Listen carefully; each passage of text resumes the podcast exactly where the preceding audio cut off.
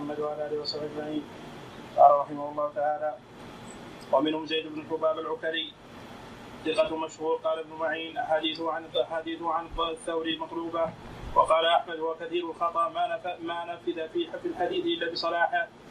ومنهم سلمة الأحمر. ذكر المؤلف رحمه الله تعالى زيد بن الحباب وفي زيد بن حباب خلاف. واصح ما قيل فيه بأنه صدوق. إلا في بعض الشيوخ فإنه سيء الحفظ. وأما في شخصه فصدوق قد ذكر بعض العلماء بأنه ما نفق حديثه إلا بزهده وورعه. كما قال الإمام أحمد رحمه الله تعالى في عبد الكريم بن أبي المخارق حين قيل له بأن مالكا قد خرج له. قال غرته عبادته. ولته ولم يكن من أهل هذا الشام وقد قلنا لمن مالك رحمه الله تعالى لما راه زاهدا ورعا عابدا أخذ عنه هذا العلم. ولم يكن ابن أبي المخارق من أهل الحفظ ومن أهل الضبط ومن اللي يحتج بهم. ومن ثم عيب على مالك رحمه الله تعالى مع الشدة في انتقاء الرجال أن يخرج لعبد الكريم أبي المخارق.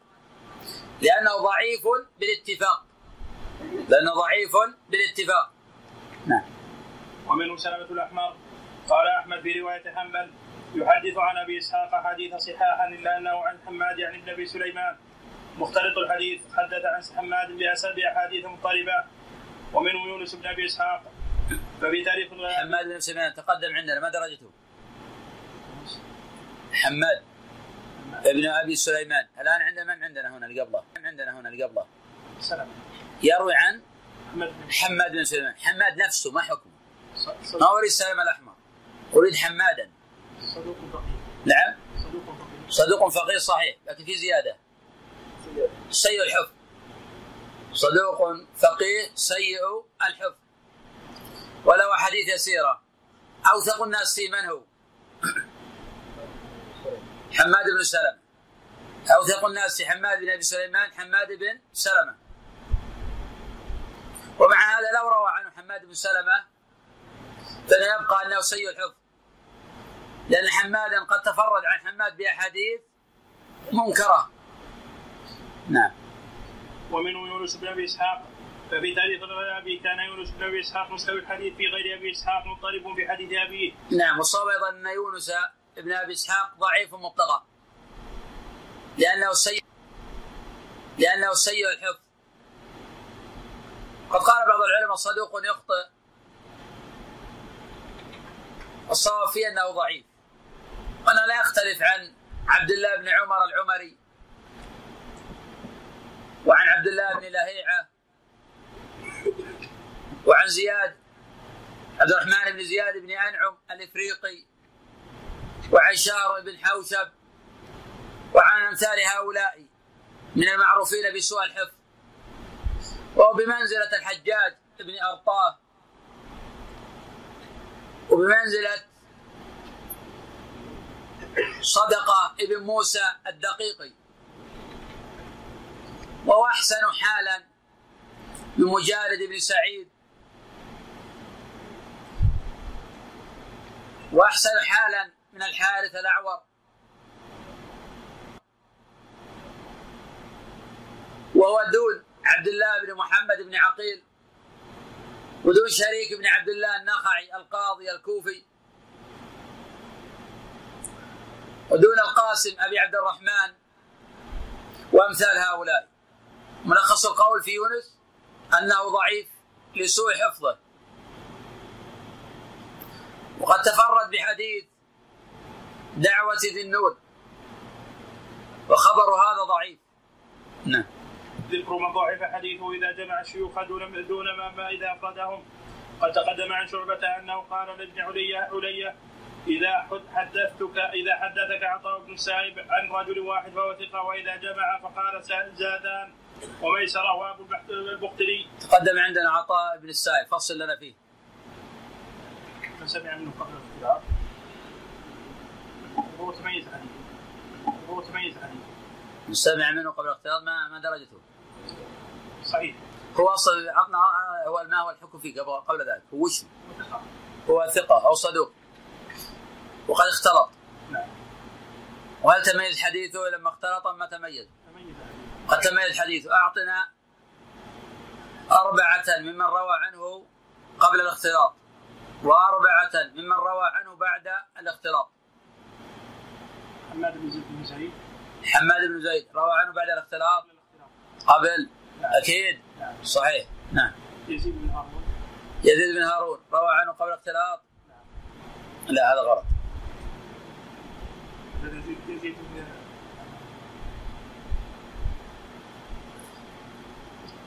حماد بن سلامه مختلف فيه. حماد زي مختلف فيه. عطى متفق عليه قبل ذلك. شعبة. شعبة صحيح.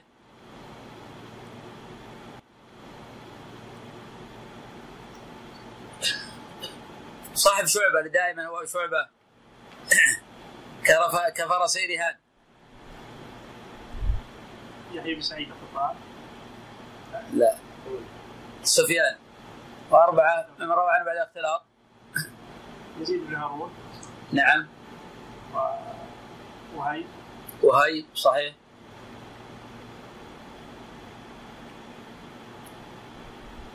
باقي اثنان.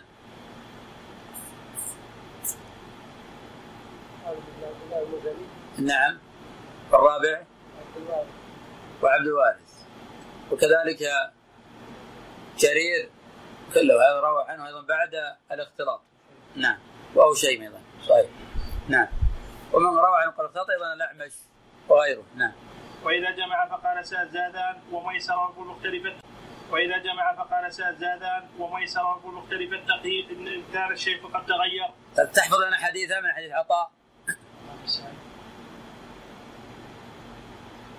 أن يحفظ لنا حديثا حديث عطاء بن السائب.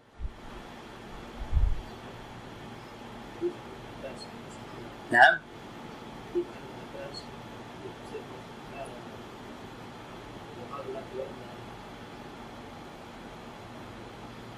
قال تذرنا آلهتكم. هذا قيل عطاء بن برواح وقيل عطاء الخراساني فقط. نريد عطاء بن السائب. واضح؟ عطاء بن السائب أخذناها قبل يومين في المسند واللي يحفظ سند البلوغ في أحاديث بإسماعيل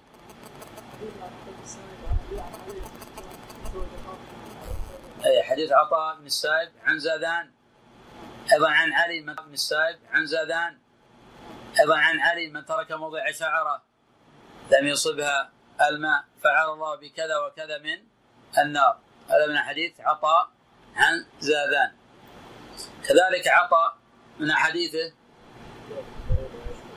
نعم؟ هل يقول؟ صحيح. وهذا أيضا حديث علي تقدم عندنا أيضا في المسند. كذلك عندنا أيضا حديث لما يحطان الخطايا حطا من رواية عطاء بن السائب. نعم. وقد ذكره يعقوب بن شيبة بهذا اللفظ وقال أحسب على أحسب علي بن بن طراق حدثني بهذا عن ابن علية أو بعضه أو بعضه وكذلك قال الدار قطني في ليث بن أبي سليم إنما أنكروا عليه الجمع بين عطاء وطاووس وابن مجاهد. ونقله عنه البخاري وهذا وهذا البخاري وهذا وهذا أصله من قول شعبة الليث بن بن أبي سليم أين اجتمع لك هؤلاء الثلاثة عطاء وطاووس ومجاهد قال أبو نعيم قال شعبة الليث كيف سألت عطاء؟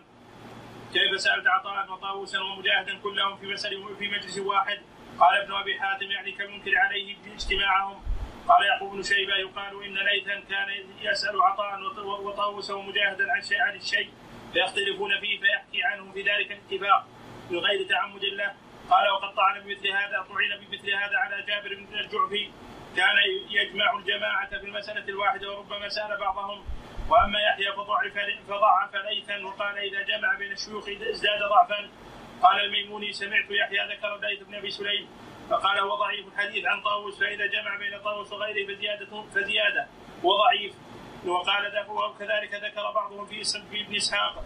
قال ابو قال أحمد في رواية المرودي المرودي المرودي المرودي ابن إسحاق حسن الحديث لكن إذا جمع بين رجلين قلت كيف؟ قال يحدث عن الزهري واخر يحمل حديث هذا على هذا. وكذلك قيل في حماد بن سلمة قال أحمد في رواية الاثرم في حديث حماد بن سلمة عن أيوب وقتاده عن أبي عن أبي أسماء عن أبي ثابت الخشني عن النبي صلى الله عليه وسلم آلية المشركين في آلية المشركين. قال أحمد هذا من قبل حماد كان لا يقوم على مثل هذا يجمع الرجال ثم يجعله إسنادا واحدا وهم يختلفون. وقال أبو يعلى الخليلي في كتاب الإرشاد ذكرت بعض الكفار. قلت لما لم يدخل لم يدخل البخاري حماد بن سلمة في في في الحديث في الصحيح. قال لأنه يجمع بين جماعة من أصحاب أنس يقول حدثنا قتادة وثابت وعبد العزيز ابن صهيب عن أنس وربما يخالف في بعض ذلك. فقلت أليس ابن وهب اتفقوا عليه وهو يجمع بين اسانيد فيقول فيقول انبانا مالك وعمرو بن الحارث والاوزاعي وعمرو بن الحارث والأوزاعي ويجمع بين جماعة غيرهم بين جماعة غيرهم. فقال ابن وهب أتقن لما أتقن لما يرويه وأحفظ. ومعنى هذا أن الرجل إذا جمع بين حديث جماعة وساق الحديث سياقة واحدة فالظاهر أن لفظهم لم يتفق فلا يقبل هذا الجمع إلا من حافظ متقن لحديثه يعرف اتفاق شيوخه شيوخه واختلافهم. كما قال كان الزهري يجمع بين شيوخ له في حديث الإفك وغيره. اللي ذكر عن البخاري أو جواب عن البخاري في اعتراض أيضا على هذا. كان بامكان الخليلي يقول كان بامكان البخاري ينتقي. إذا كان حماد بن إذا كان البخاري يتقي حديث حماد بن سلمة لأنه يجمع بين شيوخه كقتادة وأمثاله. كان بإمكان البخاري أن يتقي من ينتقي من حديث حماد ما روى عن ثابت البناني. فقد حكى الإمام مسلم مسلم رحمه الله تعالى في كتاب التمييز الإجماع. على الناس في ثابت البناني هو حماد بن سلمة. وقال الإمام أحمد رحمه الله تعالى لا أعلم أحدا أوثق من حماد بن سلمة في ثابت البناني. والبخاري رحمه الله تعالى قد خرج في صحيحه لمن هو دون حماد بن سلمة بمراحل. واعتذر عن البخاري بأنه قد انتقى. أذكر بعض الرواة حتى يتميز أن هذا الجوهر ذكر الخليلي غير سديد وفي مناظرته وكان الجواب يقول كان بإمكان البخاري ينتقي إذا كان يقول حماد بن سلمه يجمع بين الرواة فغير حماد يجمع بين الرواة. ومع ذلك لم يمتنع البخاري رحمه تعالى من تخريج له. إذا قال بأن حماد لا يغتفر منه هذا كما يغتفر للزهري ويغتفر لواي فنقول هذا صحيح. لكن كم يمكن البخاري أيضا ينتقي. كما انتقى في حديث آخرين. فأذكر بعض الرواه اللي هم دون حماد ابن سلمة خاصة في ثابت البناني من ذلك إسماعيل بن أبي ويس. إسماعيل بن ويس خرج له البخاري في الأصول وهو متكلم فيه. ومع ذلك قلنا أكثر من مرة أن البخاري قد انتقى من حديثه لأنه قد التقى به قال اعرض علي أصولك فعرض عليه قال عل أعلم لي على ما سمعت؟ فأعلم له. فأخذ البخاري هذا ترك الباقي. فان البخاري آه، انتقى من حديثه مع أنه حتى بالانتقاء إسماعيل لا يبلغ رتبة حماد بن سلمة. حماد بن سلمة أشهر وأحفظ وأعلم. كان بإمكان البخاري ينتقي من آه، أحاديث حماد خاصة عن ثابت البناني وأحاديث مستقيمة وواضحة. احتج بها مسلم وكثير من الناس. إضافة إلى ذلك أن البخاري علق في صحيحه لحماد بن سلمة عن ثابت البناني أكثر. وحتى قيل روى عنه في الأصول لكن مختلف فيه في حديث لو كان ابن آدم واديان لابتغى إليهما ثالثا. ولا يملأ جوف ابن آدم من التراب. جاء في البخاري حماد. من هو حماد مختلف فيه؟ قيل حماد بن سلمة وقيل حماد بن زيد. ومن ذلك أبو معاوية محمد بن خازم الضرير. البخاري انتقى من أحاديثه فخرج عنه في الأصول ما كان عن الأعمش. واتقى ما كان عن غير الأعمش وخرج له في باب المتابعات في باب الشواهد. وحماد بن سلمة في ثابت البناني.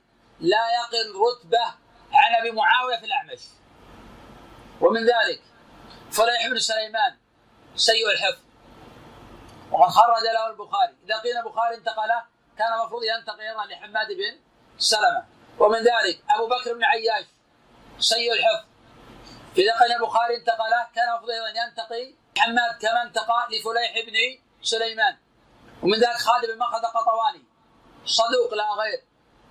وقد تفرد بحديث عن سليمان بن بلال عن شريك عن عطاء عن أبي هريرة أن النبي صلى الله عليه وسلم قال قال الله تعالى من عادى لي وليا فقد أذنته بالحرب قيل البخاري انتقى هذا الحديث من جيد حديث خالد بن مخدق قضوان قيل كان عليه أيضا أن ينتقي من الأحاديث الجياد لحماد بن سلمة عن ثابت البناني. فهذه أمثلة توضح أن عدم تخريج البخاري لحماد بن سلمه ليس مجرد كما قيل بأنه آه، متكلف أو يجمع بين الرواة كما في هذه الحكاية. نعم هو يجمع بين الرواة هذه غلطة لكن هذه الغلطه تتقى في تخريج حديث عن ثابت البناني ما كان يجمع بين الرواة. والبخاري خرج لمن هو دونه بمراحل كما ذكرنا الأمثلة آه، الخمسة. وعلى هذا حماد بن سلمة عن ثابت قد بلغ وتجاوز القنطرة. ثقة ثبت إمام مشهور وقد طال ابن حبان في مقدمة صحيحة عيب على البخاري لماذا لم يخرج لحماد بن سلمة؟ ولماذا لم ينتقي من أحاديثه؟ خاصة لو حديث جياد كحديث افعلوا كل شيء للنكاح حديث عظيم هذا. ومن الصحاح حديث حماد بن سلمة عن ثابت البناني.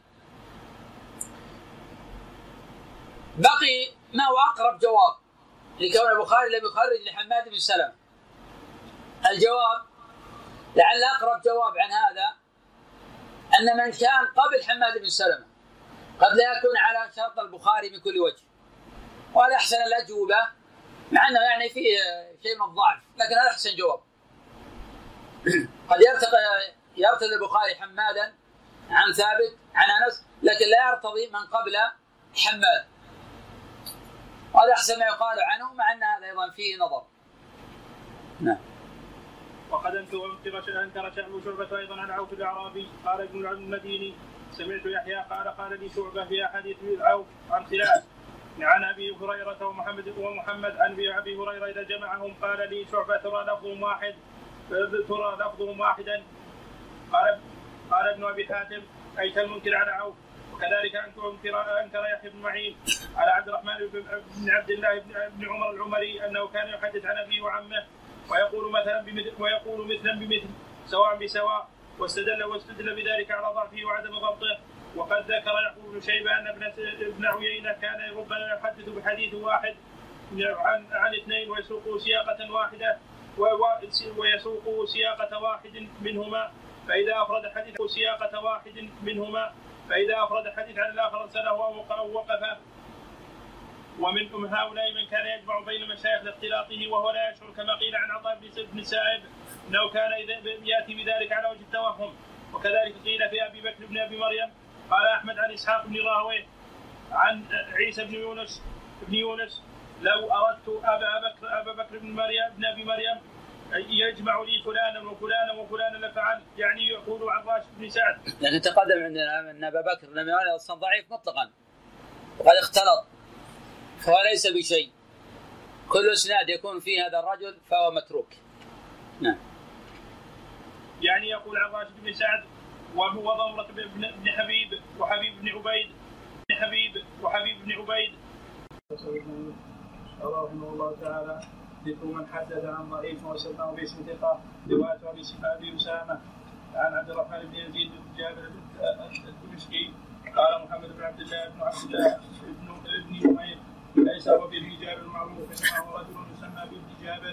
كتب عنه أبو أسامة هذه الأحاديث. قال لا ترى روايته لا تكون شيئا من حديث السحاب الذي يروي عن أهل الشام عنه يروي عنه أهل الشام وأصحاب الثقات.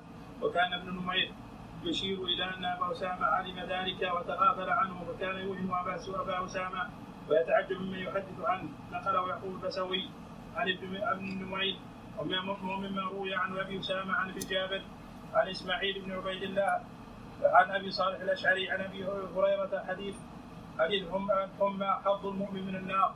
ورواه من الشاميين أبو المغيرة عن ابن تميم عن إسماعيل عن إسماعيل بهذا بهذا الإسناد. فقوي إسماعيل عن إسماعيل بهذا بهذا الإسناد. فقوي بذلك أنه أبا أسامة إنما رواه عن ابن تميم. وقال أبو عبيد الله الجبري عن أبي داود أبو أسامة روى عن عبد الرحمن بن يزيد بن تميم وغلط في اسمه. فقال حدثنا عبد الرحمن بن يزيد بن جابر قال وكلما جاء عن أبي أسامة حدثنا عبد الرحمن بن يزيد فهو ابن تميم وكذلك روى حسين الجعفي عن جابر عن أبي أشعث عن أبي عن أوس بن أوس عن النبي صلى الله عليه وسلم اكثروا علي من الصلاة في يوم الجمعة الحديث فقال فقالت طائفه هو حديث منكر وحسين الجعفي سمع من عبد الرحمن بن يزيد بن تميم الشامي وروى عنه أحاديث منكرة فغلط في نسبته. وممن ذكر وممن ذكر ذلك البخاري وأبو زرعه وأبو حاتم وابو وأبو داود وابن حبان وغيرهم. وانكر ذلك آخرون وقالوا الذي سمع منه حسين هو هو ابن جابر. قال العجلي سمع من ابن جابر الحديثين بالجمعه العجلي سمع من ابن جابر الحديثين بالجمعه وكذا انكر الدرقطني على من قال إن حسينا سمع من ابن تميم. وقال إنما سمع من ابن جابر. قال والذي سمع منه ابن تميم. وأبو سامه وغلط في اسم جده. فقال ابن جابر ابن جابر فقال ابن جابر وهو ابن تميم وقد ذكرنا هذا الحديث. والكلام عليه في أول كتاب الجمعة. وقد استنكر البخاري رواية الكوفيين جملة عن ابن جابر. قال البخاري أهل الكوفة يرون يروون عن عبد الرحمن بن يزيد بن جابر. أحاديث مناكير وإنما ارادوا عندي عبد عبد الرحمن بن يزيد بن تميم. وهو منكر الحديث. وهو بأحاديث أشبه منه بحديث بحديث عبد الرحمن بن يزيد بن جابر. معاوية. ذكر المؤلف رحمه الله تعالى مسألة مهمة. تحدث عن عبد الرحمن بن يزيد بن جابر. وقد روى عنه خلق. وأحيانا يقال وأحيانا يقال عبد الرحمن بن يزيد. فيأتي الطائفة يقولون التميمي. ابن تميم. وطائفه يقولون عبد الرحمن بن يزيد بن جابر. فالتبس أمره على كثير من أهل العلم. واقتضى هذا تصحيح بعض أحاديثه وتضعيف بعض أحاديثه للاختلاف فيه. وعبد الرحمن بن يزيد بن جابر ثقة ثبت. وعبد الرحمن بن يزيد بن تميم ضعيف الحديث. وقد روى طائفة عن هذا وعن هذا. وروى عدة أحاديث جرى فيها نزاع طويل بين الأئمة. من ذلك قوله صلى الله عليه وسلم أكثروا علي من الصلاة يوم الجمعة. الحديث. اختلف العلماء في رواية الجعفي هل هو عبد الرحمن بن يزيد بن جابر أم عبد الرحمن تميم؟ فذهب الإمام البخاري رحمه الله إلى أنه هو ابن تميم وليس بابن جابر. ومن ثم ضعف البخاري هذا الخبر.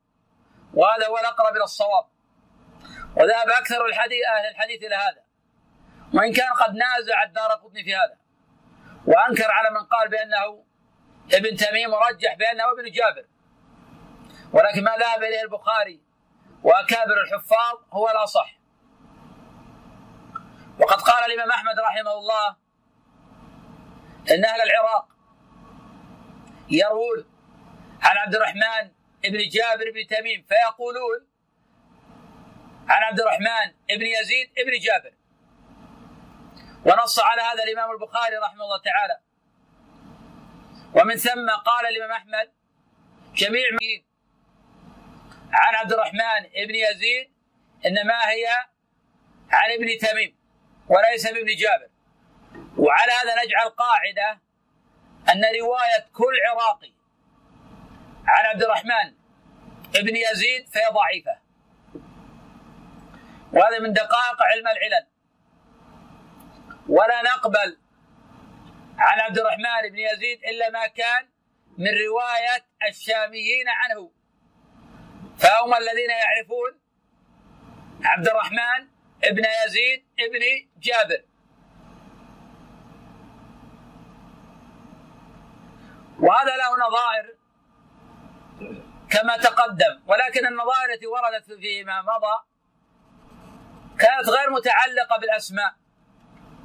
فصار هذا الجانب من أعظمها التباسا واشتباها بخلاف ما مضى ونقول روى عن أهل اليمن أو روى عن أهل الحجاز فحديثه صحيح. إذا روى عن أهل العراق فحديثه ضعيف. هذا واضح. لكن حين يأتي الاسم يلتبس عليك. هل هو هذا أم هذا؟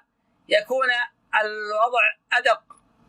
ومن ثم بنى تصحيح الحديث المتقدم على هذه المسألة. وعلى تضعيف ما مضى يقال لا يصح في الصلاة على النبي صلى الله عليه وسلم شيء في يوم الجمعة ولا ليلتها. وعلى قول من قال بأنه ابن جابر يكون الحديث صحيحا عن النبي صلى الله عليه وسلم. وعلى هذا يشرع التقصد في الاستكثار من الصلاة على النبي صلى الله عليه وسلم في يوم الجمعة وليلتها. خاصة عن رحمه الله تعالى. واحيانا يقع اشتباه ولكن التمييز سهل. مثل ما يقع الاشتباه في الليث هل هو ابن سعد أم الليث ابن أبي سليم؟ التمييز في هذا سهل. فإن الليث ابن أبي سليم متقدم على الليث بن سعد وشيوخ هذا يختلفون عن شيوخ هذا. فالتمييز سهل. والليث بن سعد محتج به في الكتب الستة. وأما الليث بن أبي سليم روى عنه مسلم في متابعات ولم يروي عنه البخاري شيئا وخرج له أهل السنن. فالتمييز بين هذا وهذا سهل. لكن بالنسبة لشيوخ البخاري إسحاق. البخاري يقول حدثنا إسحاق. من هذا إسحاق؟ يقع التباس كبير. هذا وإن كان يقع اشتباه كبير إلا أنه أمر خفيف. لأن جميع من يروي عنه البخاري من اسمه إسحاق فهو ثقة ثبت. لكن أحيانا من باب التفنن في العلوم. من هذا إسحاق؟ هل هو إسحاق ابن إبراهيم؟ ابن را المعروف ابن راهويه. وراهويه هو لقب لإبراهيم. فإن والد إسحاق قد ولد في الطريق. فكان المراوي يسمون الطريق راهوي. فقالوا راهوي فنسب إسحاق إليه. قيل لإسحاق تغضب من إسحاق بن راهوي قال أما أنا فلا أغضب. أما والدي فكان يغضب. لا يريد. ولا هو إبراهيم التميمي صليبة. هو تميمي صليب إسحاق بن راهوي من بني تميم صليبة. لكن اشتهر بابن راهوي لأن الطريق عند المراوي زي يسمى راهويه فهو لفظ أعجمي كسيبويه ونحو ذلك مما ختم ببويه وأحيانا يكون إسحاق هذا هو الكوسج. إسحاق هذا هو الكوسج. وهو إسحاق بن منصور وليس إسحاق بابن إبراهيم. وهذا الأمر سهل لأن الجميع ثقات. أما بالنسبة لما نتحدث عنه وهو هل هو بن جابر بن تميم؟ فالأمر عظيم فيه. لأن ينبني عليه تصحيح أو تضعيف. أحدهما ثقة والآخر ضعيف. نعم. معاوية روى عن واصل بن حبان عن ابن بريدة عن عن النبي صلى الله عليه وسلم. عدة أحاديث منها حديث كما منها حديث حديث كما وحديث منها حديث كيما كما وحديث الحبة السوداء وحديث عرضت علي الجنة. قال أحمد وأبو داود قال فعل زهير اسمه صالح بن حيان. فقال فقال, فقال واصل بن حبان يعني إنما يروي عن صالح بن حيان فسماه واصلا وقال ابن معين سمع منهما معا فجعلهما واحدا وسماه واصلا بن حبان. قال أبو حاتم زهير مع إتقانه أخطأ في هذا ولم يسمع من واصل بن حبان ولم ولم يدركه إنما سمع من صالح بن حيان. وهذا يوافق قول قول يوافق قول أحمد وأبي داود. ويخالف قول ابن معين ابن معين وقد ذكرنا حديث حديثه في الحبة السوداء وحديثه في آخر الجمع في كتاب الطب فعلى قول بأحياء يتوقف في رواية يتوقف في رواية زهير عن واصل بن حبان حتى يعرف الحديث بن حبان حتى يعرف الحديث عند غيرهم عن واصل.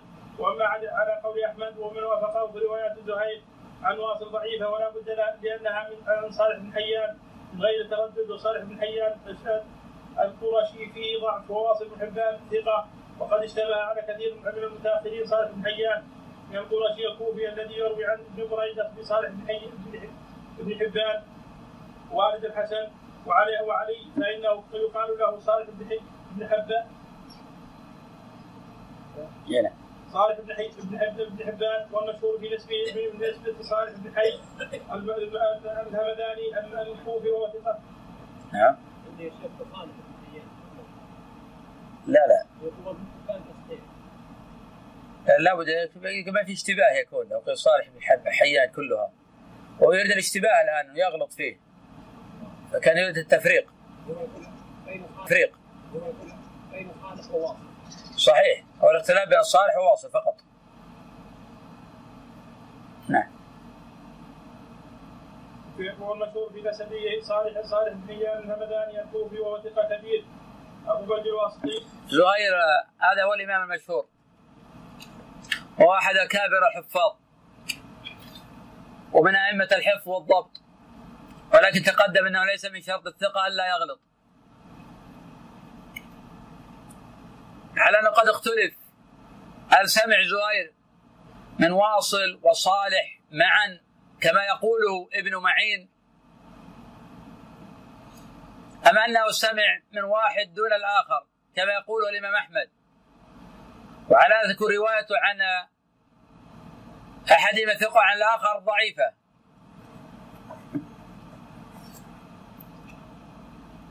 وزهير مع إمامته وجلالة قدره وعظيم منزلته. وكان من أحفظ أهل عصره حتى قال قائل بأنه أحفظ من عشرين مثل شعبة. إلا أنه لا أسلم من الخطأ أحد. فقد ما وقع منه خطأ في واصل وصالح. وتكلم جماعة من الأئمة في رواية هذه. كما تكلم جماعة من الأئمة في رواية زهير عن أبي إسحاق السبيعي. فإنه قد روى عنه بآخر بآخره. ولكن احتج الشيخان برواية زهير عن أبي إسحاق في الأصول. وهذا دليل على أن الرواية بآخره لم تكن مؤثرة. وإن كانت قد انحطت عن رتبة حديث زهير من ضبطه وإتقانه ومعرفته. عن أبي الزبير وأمثاله. قال رحمه الله تعالى أبو بكر بن الواسطي يروي عن عمرو بن عن ابن عباس عن عن النبي صلى الله عليه وسلم حديث من حديث من حديث طويل بفضل علي انكرها الإمام أحمد في رواية الاكرم وقيل له عمرو بن ميمون عمرو بن ميمون يروي عن ابن عباس قال ما أدري ما أعلمه. وقال وذكر عبد الغني بن سعيد المصري الحافظ النابا بل أخطأ في اسم عمرو بن ميمون هذا وليس هو بعمرو بن ميمون المشهور إنما هو ميمون أبو عبد الله. مولى عبد الرحمن بن سمره وهو ضعيف وليس هذا ببعيد والله أعلم. جرير بن عبد الحميد الضبي وهو عن عاصم الاحول وكان قد أحاديث وكان قد اشتبه عليه عليه حديث عاصم الاحول بحديث أشعث بن سوار فلم يفصل بينهما فميزها له بهز فحدث بها على قول بهز قيل ليحيى بن معين كيف تكتب هذه الأحاديث عن عن جرير؟ إذا كان اذا إذا كانت كيف تكتب هذه الأحاديث عن عن جرير؟ إذا كان اذا إذا كانت هكذا قال الا تراه قد بين لهم أمرها كأنه يبين لهم ثم يحدثهم بها. وقال أحمد لم يكن جرير الحديث ذكيا في الحديث في الحديث. ثم ذكر عنه هذه الحكاية بالمعنى ورواية الشاميين عن زهير بن محمد. قال أحمد ينبغي أن يكون قلب قلب اسم قلب اسمه أهل الشام. يعني سموا رجلا ضعيفا. زهير بن محمد وليس بزهير بن محمد الخراساني ونقل الترمذي في علله عن البخاري أنه قال أنا أتقي هذا الشيخ كأن كأن حديثه موضوع. ليس هذا عندي زهير بن محمد. نعم. الإمام أحمد رحمه الله تعالى يرى أن زهير بن محمد اثنان. وطائف من العلماء يرى أن أهل الشام يغلطون عليه. ويرون عن الأحاديث المنكرة. فلا كل رواية عن أهل الشام أو لأهل الشام عن زهير بن محمد فهي منكرة. وأن هذا هو الضعيف. وأن هذا هو الضعيف. أما من روى عنه العراقيون فهذا رجل آخر. وكان الإمام أحمد رحمه تعالى يرى هذا الرأي. ولكن ذهب طائف من العلماء إلى أنهما رجل واحد. وهذا هو هذا. وإنما إذا حدث عنه الشام أتوا عنه بالمناكير. وإذا حدث عنه أهل العراق أتوا عنه بالأحاديث الصحاح الجياد. وهذا قول أكثر أهل الحديث. وهذا الظاهر أن هذا هو هذا وأنهما ليس اثنين. وأما جرير بن عبد الحميد فهو ثقة ثبت من رجال الجماعة ولكن أيضا أخطأ في أحاديث. وتقدم أنه ليس من شرط الثقة ألا يخطئ.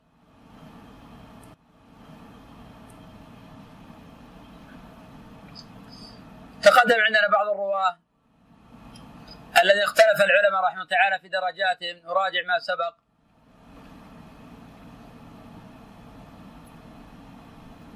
أعطينا بعض درجات المختلطين. إلى كم ينقسمون؟ كم أقسامهم أولا؟ القسم الأول من اختلط وتميز حديثه؟ والقسم الثاني؟ من لم يتميز. حديثه ومنهم؟ ليث بن سليم. القسم الثالث. من قيل عنه بأنه اختلط ولم يختلط. من خف حفظه. ومنهم منهم الجريري. صحيح. ومنهم أيضا أبو إسحاق السبيع جماعة القسم الرابع. من خف ضبطه في بعض الرواة فقط. ومنهم ضبطه في بعض الرواة فقط. ومنهم في بعض الرواة. يريد بعض الرواة حتى نأخذ القسم الخامس خف ضبطه في بلد دون بلد. أنا أريد الان في بعض الرواة. داود بن حصين. في عكرمة مضطرب. القسم الخامس في بلد دون بلد. منهم؟ إسماعيل بن عياش. ثقة في أهل الشام؟ ضعيف في غيره. ومنهم أيضا؟ معمر. ثقة في أهل اليمن وفي أهل الحجاز. ضعيف في؟ أهل العراق خاصة البصريين منهم. نعم. ذكر من روى عن ضعيف وسماه باسم يتوهم يتوهم أنه اسم ثقة. منهم عطية العوفي. العوفي. العوفي. قال عبد الله بن أحمد سمعت أبي ذكر عطية العوفي فقال هو ضعيف الحديث بلغني أن عطية يأتي الكلبي فيأخذ عنه التفسير وكان وكان يكنيه بأبي سعيد. فيقول قال أبو سعيد قال أبو سعيد قال عبد الله وحدث وحدثنا أبي عيد قال عبد الله وحدث وحدثنا أبي حدثنا أبو أحمد الزبيري يعني يقول بمعنى أن عطية العوفي كان يأتي الكلبي وكان الكلبي يكنى بأبي سعيد. وكان عطية يروي عن أبي سعيد فيظن من لا معرفة له أنه يعني أبا سعيد الخدري لأن عطية العوفي أدرك أبا سعيد الخدري. وهذا يعني أن عطية العوفي مدلس. وهذا يعني أن عطية العوفي مدلس. وهذا يستدعي ضبط الكنى وضبط المدلسين. وإلا فعطيه العوفي ضعيف مطلقا. وإلا فعطيه العوفي ضعيف مطلقا. لكن مع ضعفه ينبغي التفضل لتدليسه خاصة عن الكلبي فإذا قال حدثنا أبو سعيد لابد من التأكد. هل هو أبو سعيد الخدري أو أبو سعيد الكلبي الكذاب؟ لأن الكلبي هذا كذاب. نعم. قال عبد الله حدثنا أبي حدثنا أبو احمد الزبيري سمعت الثوري قال سمعت الكلبي قال كناني عطيه بأبي سعيد ولكن الكلب لا يعتمد على ما يرويه.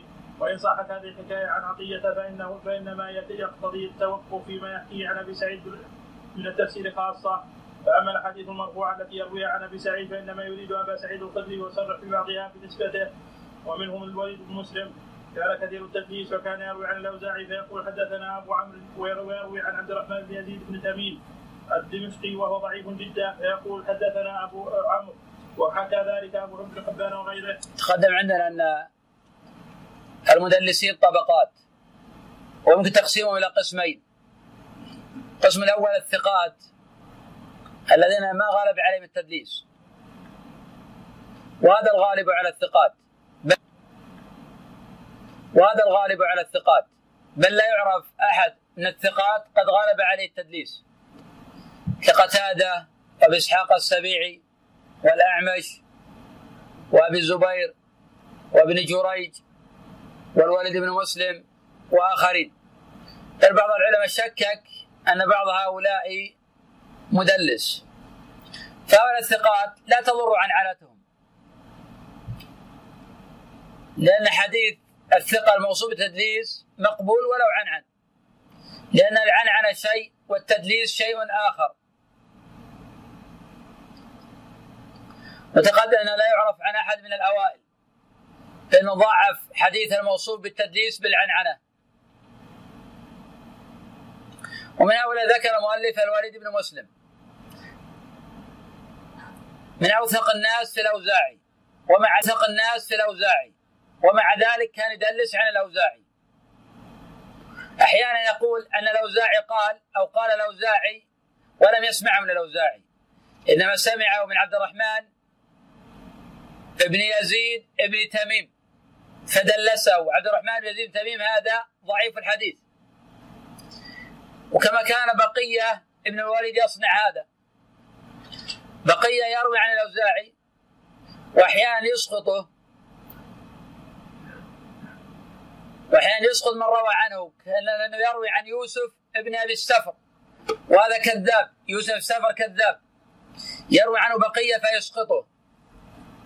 يقول الإمام علي بن المديني رحمه الله تعالى من غلب عليه التدليس لم يقبل حديثه حتى يقول حدثنا وأخبرنا. ومن لم يغلب عليه التدليس قبل حديثه بألعنعنة. نعم. ومنهم بقية الوليد وهو من أكثر الناس تدليسا وأكثر شيوخيه وأكثر شيوخية الضعفاء مجهولون لا يعرفون لا يعرفون. وكان ربما روى عن سعيد بن عبد الجبار الزبيدي أو عن زرعة بن بن عمرو الزبيدي وكلاهما ضعيف الحديث. فيقول حدثنا الزبيدي فيظن أن انه محمد ابن انه محمد بن الوليد الزبيدي صاحب الزهري وقد وقد تقدم له عنه في كتاب الصيام في باب الجهد للصائم حديث حديث رواه حديث رواه عن الزبيدي وظنه بعضهم محمد بن الوليد فدسمه كذلك وأخطأ وإنما هو سعيد بن عبد الجبار. تقدم عندنا قبل الأمس بأن بعضهم يخلط بين محمد بن كثير العبدي وبين محمد بن كثير المصيصي وأن محمد بن كثير المصيصي الذي يروي عن معمر ضعيف الحديث يروي عن معمر ضعيف الحديث. وأن هذا يمني ولكن نزل مصيصة. وأما محمد بن كثير العبدي فثقة. فلا بد التفريق بينهما. كما تقدم أيضا بالأمس التفريق بين ابن جابر وابن تميم. نعم. ومنهم حسين بن واقد. يروي عن أيوب عن نافع عن ابن عمر وعنده عن أيوب السقياني وعن أيوب بن خوض وأيوب بن خوض ضعيف ضعيف جدا فالمنكرات التي عنده عن أيوب عن عن نافع عن ابن عمر إنما هي عن أيوب عن ابن خوض ذكره ابن حبان. نعم هذا صحيح حسين بن واقد صدوق وقد احتج به الإمام مسلم رحمه الله تعالى وأهل السنن. إذا روى عن أبيه أو روى عن غير أبي فالأصل فيه الصدق. أو روى عن غير أبي فالأصل فيه الصدق. وحديثه جيد. ولكن قد يتفرد بأحاديث فيها نظر. وقد يروي عن نافع أحاديث منكرة. فبالتالي ينبغي التفطن. كل من قيل فيه صدوق في حفظ شيء أو صدوق سيء الحفظ أو يضطرب في الأحاديث ينبغي التثبت من أحاديثه. لأنه أحيانا يأتي برواية منكرة أو يتفرد بما ينكر من أحاديثه وخاصة عند المخالفة يتبين لك ضعفه. ومن ثم كان جماعة من السلف يقولون عرفنا صحة حديث فلان برواية حديث فلان. يعني عرفوا ضبطه من عدمه بمقارنة بأحاديث الآخرين. ومتى ما قرنت رواية الحسين بن واقد برواية الآخرين الرواة عن نافع أو عن غير نافع تبين الفرق. بين هؤلاء وبين هؤلاء. كذلك حين تقرن تقرن رواية حماد بن سلمة بثابت البناني. ترى الفرق الكبير بين رواية الآخرين وبين رواية حماد بن سلمة عن ثابت البناني. فأوثق الناس في ثابت البناني هو حماد بن سلمة. لكن حين تنظر رواية حماد بن سلمة عن قتادة وتقرن رواية الدستوائي أو رواية شعبة أو رواية همام بن يحيى البصري أو رواية سعيد بن أبي عروبة عن قتادة ترى الفرق الكبير بين رواية هؤلاء ورواية حماد بن سلمة وأن حمادا غير ضابط لحديث قتادة بينما هو من أضبط الناس لحديث ثابت البناني. فمتى ما قرنت رواية الراوي بالآخرين تبين في الحقيقة الفرق وتبين حديث هذا من حديث هذا. كذلك ما يقال وذكرت مرارا أكرر على عجل ما يقال عن ابن لهيعه انه في العبادة الثلاثه قوي أو في القدماء أصحابه. حقيقة أقرن وادرس روايات العباده الثلاثه بين روايه الآخرين وروايه هؤلاء. وترى أيضا ضعف الرواية مطلقا. فيتبين لك الأمران. الفرق بين رواية العبادة من رواية غيرهم وترى أيضا الفرق في رواية العبادة مطلقا وفي رواية الحفاظ الآخرين. وترى أيضا الضعف. كذلك إذا تأملت في رواية تعقد عندنا معقل بن يسار عن ابن الزبير عن جابر وهو في مسلم. تقدم أن رواية معقل بن يسار بن عبيد الله عن أبي الزبير في الحقيقة انه من مرويات ابن لهيعة وأن معقل قد غلط فيها. وتمات ما درست مرويات معقل ابن عبيد الله وأتيت بمرويات ابن لهيعة. عرفت أن مرويات معقل هي مرويات ابن لهيعة. ومن ثم ضعف الإمام أحمد مرويات معقل بن عبد الله عن أبي الزبير وقال هي أحاديث ابن آه، لهيعة. هي أحاديث ابن لهيعة. ومن ذاك شهر بن حوشب. متى ما درست احاديثه تبين لك الاضطراب. وصحه مقولة الإمامين. المضطرب الحديث. واما من روى عن ضعيف فاسقطه عن بالكليه فهو نوع تدليس.